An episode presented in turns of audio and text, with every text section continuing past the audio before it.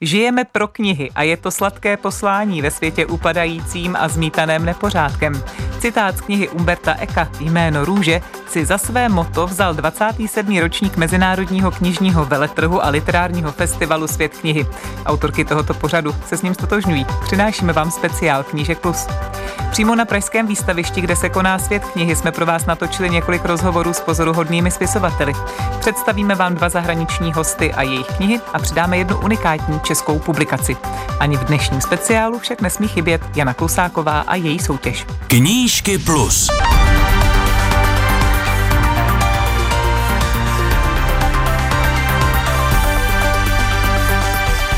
Dobrý den a inspirativní poslech přeje Karolína Koubová.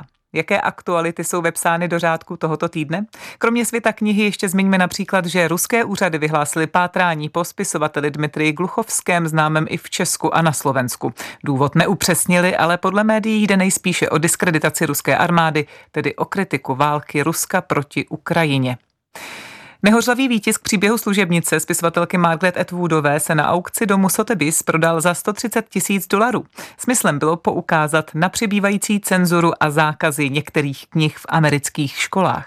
Získané peníze dostane svaz spisovatelů Pen America. Kanadská spisovatelka kvalitu výtisku demonstrovala osobně pomocí plamenometu. Téměř 40 svazků čítá souborné dílo prvního československého prezidenta Tomáše Garrigua Masaryka. Rozsáhlou edici dokončili badatelé z Masarykova ústavu a archivu Akademie věd a ústavu Tomáše Garrigua Masaryka. Jde o jeden z nejnáročnějších edičních počinů po roce 1989. Práce na 39 svazcích zabrala 30 let. A narozeniny v červnu oslavili spisovatelé Orhan Pamuk a také Jaroslav Rudiš. A hurá rovnou na pražské výstaviště, kde, jak víte, začal ve čtvrtek Mezinárodní knižní veletrh a literární festival Svět knihy. Jeho 27. ročník byl zahájen otevřením ukrajinského stánku. Podpora Ukrajině, která už přes 3 měsíce zažívá ruskou agresi, byla pro organizátory velmi důležitá. Ředitel veletrhu Radovan Auer formuloval 3 cíle, které si vytyčili. Udržet výrobu knih na Ukrajině, představit ukrajinskou kulturu jako svébytnou a ukázat, že to není žádná odnož ruské kultury, a umožnit lidem z Ukrajiny přístup ke své literatuře. Ti, kteří utekli před válkou, mají na veletrh vstup zdarma. Hned po začátku ruské invaze Svět knihy podobně jako mnozí další organizátoři kulturních akcí zrušil účast Ruska. Zveme vás teď, tedy v Knížkách plus, na návštěvu pražského výstaviště. Míříme do ruchu nakladatelského a literárního světa, proplétáme se mezi stánky a horami knih až k improvizovanému studiu Českého rozhlasu, kam jsme pozvali 3 zajímavé respondenty. Hlavním hostem festivalu je letos Itálie. Jako první vám tedy představíme italskou spisovatelku Donatellu Di Pietrantonio, kterou čeští čtenáři mohou znát díky jejím románům Navrátilka a Návrat do Borgasud. U nás vydalo Argo. Jakkoliv jde o oceňovanou autorku, nositelku ceny Prémio Campiello, na poli literárním se tato původní profesní dětská zubní lékařka prosadila až ve svých skoro 50 letech. Pozvali jsme Donatellu Di Pietrantonio k mikrofonu. Přišla šarmantní dáma v elegantní černé a s výraznými brýlemi. Povídali jsme si o čem jiném než o psaní. Donatella bez okolků přiznává, že zásadním tématem je pro ní mateřství. Dokonce říká, že je pro ní posedlostí, démonem. Vysvětlila mi, jak se to stalo. Téma matky a dcery je v podstatě mojí obsesí. Je to téma, ke kterému směřuju, ke kterému se vracím od začátku svého psaní. Do značné míry je to autobiografické téma, protože jsem měla velmi složitý vztah se svojí matkou, která mě nutila pracovat těžce na poli a neměli jsme proto tak těsný vztah, tak těsnou vazbu. Mě právě zaujalo v jednom z rozhovorů, že jste řekla, že právě vzhledem k těm chladným vztahům ve vaší rodině jste se musela naučit interpretovat to, co je za tichem, za mlčením. Tak to je docela silná deviza. Teď nemyslím jako výchovný přístup k mladému děvčeti nebo mladé ženě, ale možná směrem k tomu psaní nakonec. Jak já, tak i moje hrdinka Navrátilka jsme dcerami tohoto ticha, těch nevyslovených slov. Bylo to typické pro rodiny na venkově, že se často vyjadřovaly gesty a málo se mluvilo, právě kvůli té těžké práci a že na to nebyl čas. a gesti con il silenzio. I váš styl psaní je takový bez mnoha slov, bez patosu, bez přikrašlování, čili píšete, řekněme, rovnou na komoru, nebo jaký je váš přístup k psaní?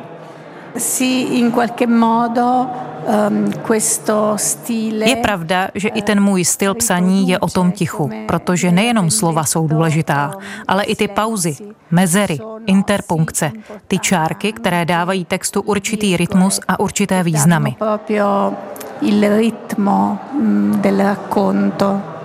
S jakými příběhy se tedy setkají čeští čtenáři teď třeba v knize Návrat do Borgasud?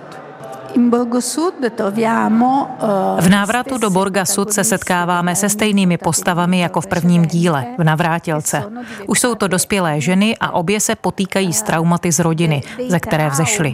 Snaží se s nimi vyrovnat, každá po svém.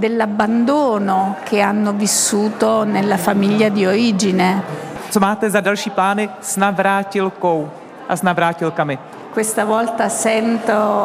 Cítím, že už jsem s Navrátilkou i její sestrou Adrianou skončila. Její příběh jsem uzavřela a chtěla bych se věnovat jiným aspektům rodinných vztahů a možná i z pozice otce. Když jsem tolik zkoumala vztahy dcery a matky, tak teď se zaměřím na otce. Je to určitý druh terapie pro vás, psaní?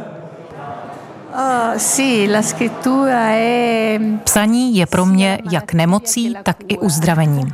Je životní potřebou. Donatella Di Pietrantonio, autorka románu Navrátilka a Návrat do Borgasud, byla prvním hostem našeho speciálního vysílání věnovaného literárnímu festivalu a knižnímu veletrhu Svět knihy. A do našeho studia na pražském výstavišti už míří další ze zahraničních autorů, portugalský spisovatel David Machado. Ten v Praze představil svou knihu Průměrný index štěstí. Za tento román získal cenu Evropské unie za literaturu. Kniha byla přeložena do 21 jazyků a převedena na filmové plátno. Už v názvu nezapře Machado své původní povolání ekonoma. K titulu knihy mi prozradil toto. Mě vždycky fascinovalo téma štěstí, hlavně proto, že já jsem se vždycky cítil šťastný a chtěl jsem vždycky přijít na to, proč někteří lidé, kteří podle mě by se měli cítit šťastní, třeba že mají víc věcí než já, jsou méně šťastní než já. A taky pochopit něco o sobě, co se stalo v mém životě, proč se cítím tak šťastný a proč ostatní ne. A tak jsem použil postavu z mého románu Daniela. Díky němuž zjišťuju, jak je možné, že se lidé cítí šťastně nebo ne.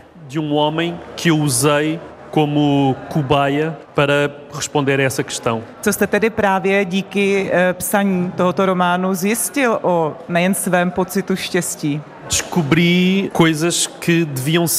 Došel jsem k tomu, co by mělo být jasné, že štěstí nezáleží na velkých věcech, ale na maličkostech. To je něco, co víme, ale moc se tím neřídíme. Zjistil jsem, že štěstí je relativní. Záleží na každém člověku. Také záleží na tom, co se vám stalo v minulosti a zároveň je dobré se koncentrovat na budoucnost.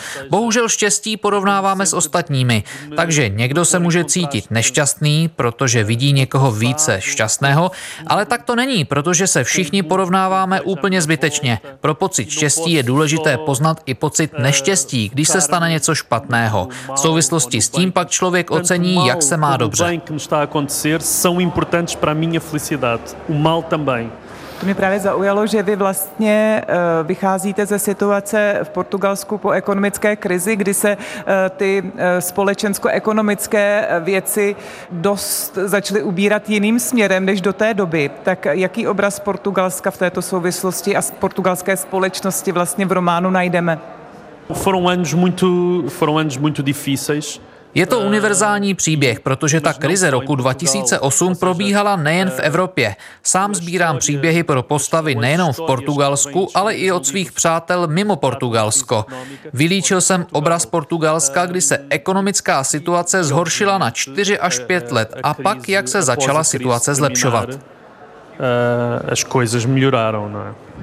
Nabízíte, jak jsem se dočetla, o to raději si vaši knihu přečtu, určité povzbuzení 40tníkům, kteří musí překonávat nástrahy života středního věku a té krize středního věku.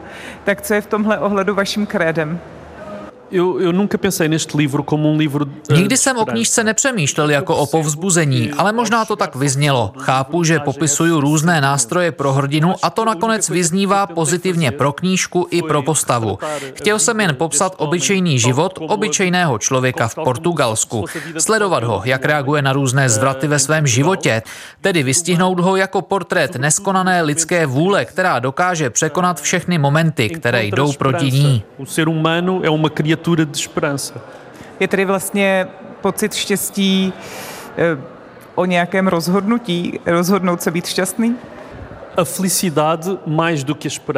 Štěstí je něco, co se můžeme naučit, takže je to na nás. Myslím si, že zatímco naděje je něco, co máme mít v sobě jako lidé, někteří mají víc a někteří míň, štěstí se dokážeme naučit, pokud si právě všimneme těch menších věcí. Mas a felicidade é algo que se pode aprender. Kolik je v hlavním hrdinovi Danielovi Davida Machadu? Tem muito. Je to postava, která se mi nejvíc podobá ze všech knížek, které jsem napsal. Proč píšete? Co to pro vás znamená? Psaní je pro mě příležitost podívat se na svět jinýma očima, z jiného pohledu a taky se poučit. Když se objeví něco, co sám nedokážu pochopit, dám tu otázku svým postavám a tím se sám naučím něco nového o světě. Říká David Machado, portugalský spisovatel, který na Světě knihy představil svůj román Průměrný index štěstí. U nás vydalo nakladatelství Burdon. A abychom se dostali i k české literární produkci, vybrali jsme pro vás unikátní publikaci Zpřetrhané životy. Jde o vůbec první ucelenou práci o československých ženách, které za druhé světové války prošly vězněním v koncentračním táboře Ravensbrück. Autorka, historička Pavla Plachá, odhaluje na základě vzpomínek přeživších a rozsáhlého bádání v tuzemských i zahraničních archivech vnitřní strukturu této vězeňské skupiny a představuje čtenářům typologii vězenkyň. Na Světě knihy má svůj stánek i Ústav pro studium totalitních režimů, který knihu Zpřetrhané životy spolu s nakladatelstvím Pulchra vydal. Od stánku Ústru tady přišla Pavla Plachá do našeho festivalového studia. Na úvod mi přiblížila, v čem je hlavní přínos publikace. To je vůbec první práce na toto téma, která je ucelená a která vlastně podává obraz o té skupině československých žen, které prošly Ravensbrückem, nějak ucelený. Je to vlastně práce, která tady do této doby ještě nevznikla. S jakými známými příběhy jste se při svém bádání o vězenkyních v Ravensbrücku z Československa setkala a naopak s jakými překvapivými informacemi, naopak neznámými? Tak určitě možná, když někdo slyší Ravensbrück, tak se mu vybaví Milena Jesenská, což je asi velmi známá ravensbrückská vězenkyně, novinářka prvorepubliková, která se dostala do toho koncentračního tábora kvůli své účasti v odboji proti nacistickém. Možná, že v starším generacím se vybaví Jožka Jabůrková, což byla komunistka, která v Ravensbrücku zemřela a které vlastně později ten komunistický režim vystavil takový kult osobnosti. V podstatě ona byla, řekněme, něco takového, jako byl Julius Fučík pro mužské vězně nebo pro popravené v době nacismu, tak ona byla vlastně takovou reprezentantkou té oběti komunistické v koncentračním táboře. Těm překvapivým momentům, protože víme, že teď jsme před 80 lety v období Heydrichiády. Jakým způsobem atentát na Heydricha, následné zatýkání a represe v protektorátu se promítly do Ravensbrücku? Docela výrazně, protože jednak tam byly deportovány lidické ženy. V podstatě všechny lidické ženy počínaje 16 lety se dostaly do koncentračního tábora v Ravensbrücku. Ta druhá okolnost byla, že to nebyly pouze lidické ženy, ale ten počet vlastně zadržených v rámci Heydrichiády a i vlastně později při potírání odboje v protektorátu, tak vedl k tomu, že vzrostl vysoce počet vězeňkyň české národnosti v Ravensbrücku a musel tam kvůli tomu být zřízen speciální ubytovací blok. No a možná pak ještě takovou méně známou skutečností je souvislost, která se týká přímo Reinharda Heydricha, respektive jeho smrti. My tady víme, že on zemřel na otravu krve, což vlastně vzbudilo potom v Německu určitý zájem o to, že němečtí vojáci na frontě často právě umírají z důvodu otravy krve a nacisté se pokusili vlastně najít na to nějaký lék a ten lék se hledal v Ravensbrücku. Tam vlastně byly prováděny na vězenkyních pseudolékařské pokusy se sulfonamidy, což měly být vlastně takové jakoby předchůdci antibiotik a právě tohle byl, řekněme, taky takový méně známý dopad přímo na ten koncentrační tábor.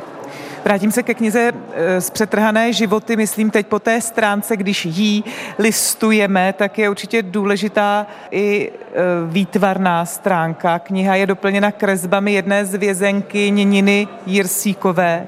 O koho šlo a můžete ty kresby přiblížit? Tak Nína Jirsíková byla taková velice jaksi známá prvorepubliková tanečnice. Ona před válkou těsně, nebo ještě vlastně v podstatě na začátku války vystupovala v divadle Emila Františka Buriana. Byla to avantgardní umělkyně, která se věnovala nejen tedy tanci, ale i choreografii a působila i jako kostýmní výtvarnice. A patřila do kategorie politických? Nebo? Ano, patřila do kategorie politických.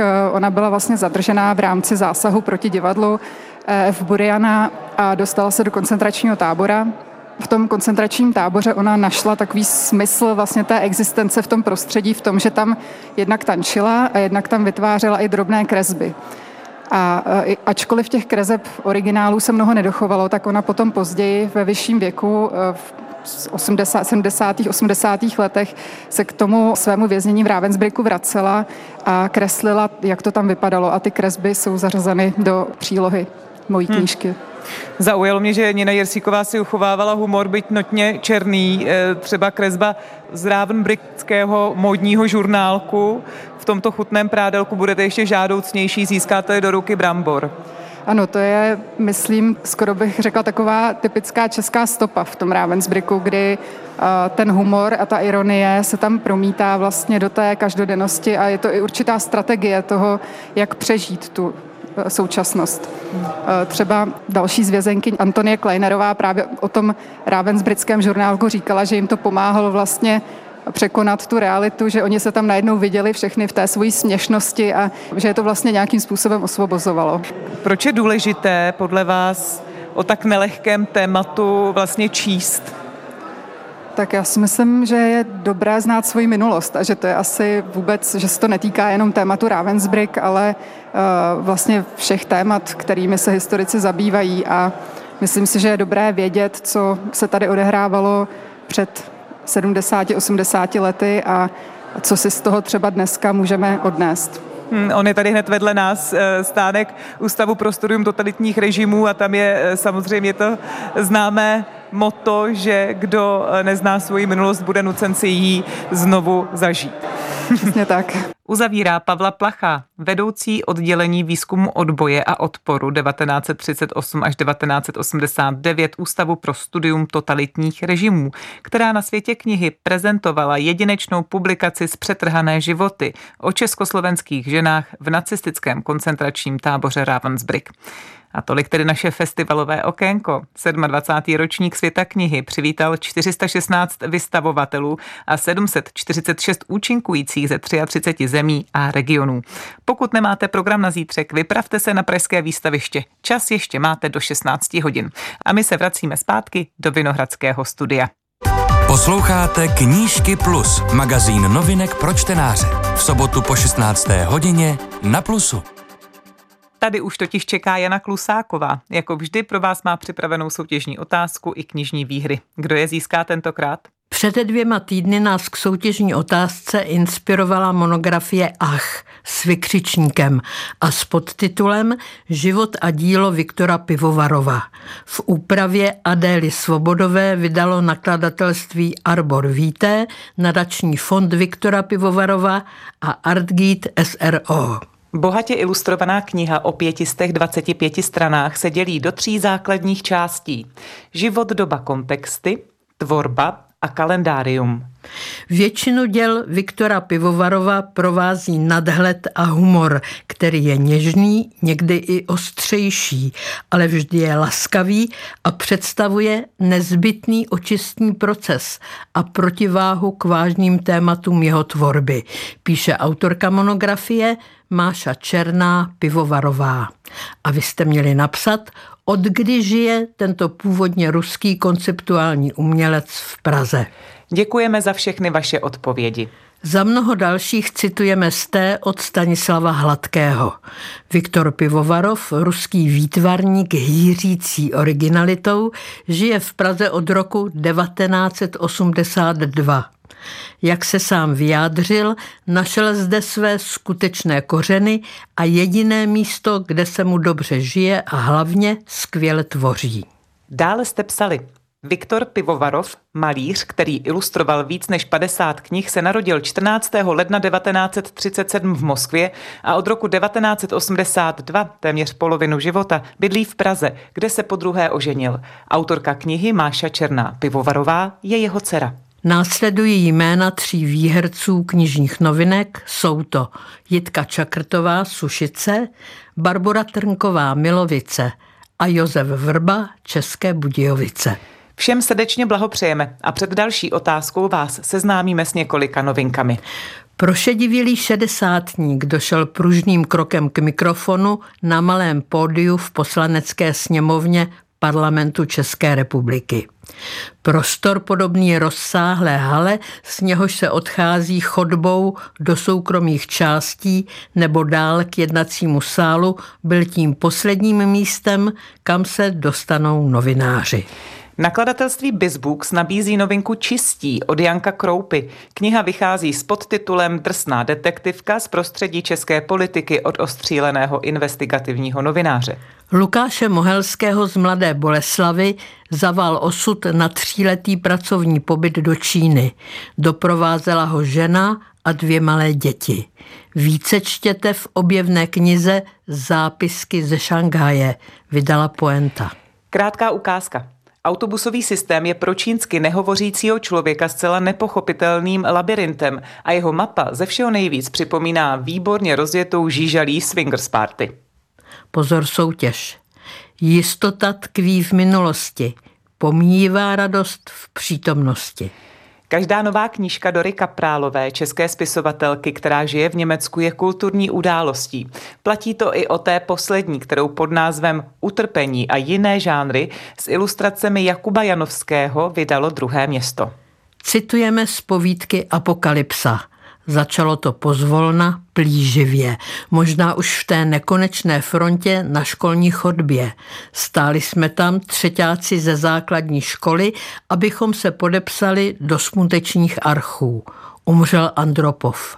Školní šatny připomínaly klece v zoologické a jména sovětských generálních tajemníků Brežněv, Andropov a Černěnko zněla jako černokněžnická zaklínadla. Chcete-li se zúčastnit naší soutěže o knižní novinky, napište, kdo byl ten další, po Černěnkovi. Na vaše odpovědi se těšíme na adrese Český rozhlas, Knížky Plus, Vinohradská 12, 120 99 Praha 2, anebo knížkyplus@rozhlas.cz. Výsledky vyhlásíme za 14 dní v sobotu 25. června v 16:05. Vzkazuje Jana Klusáková a uzavírá dnešní speciál Knížek Plus, v němž jsme přinesli 3 rozhovory s autory, hosty literárního festivalu a knižního veletrhu Svět knihy. Spolu s editorkou pořadu Martinou Vackovou se na vás těšíme opět za týden. Do té doby se opatrujte a čtěte. Pěkné dny příští přeje Karolína Koubová.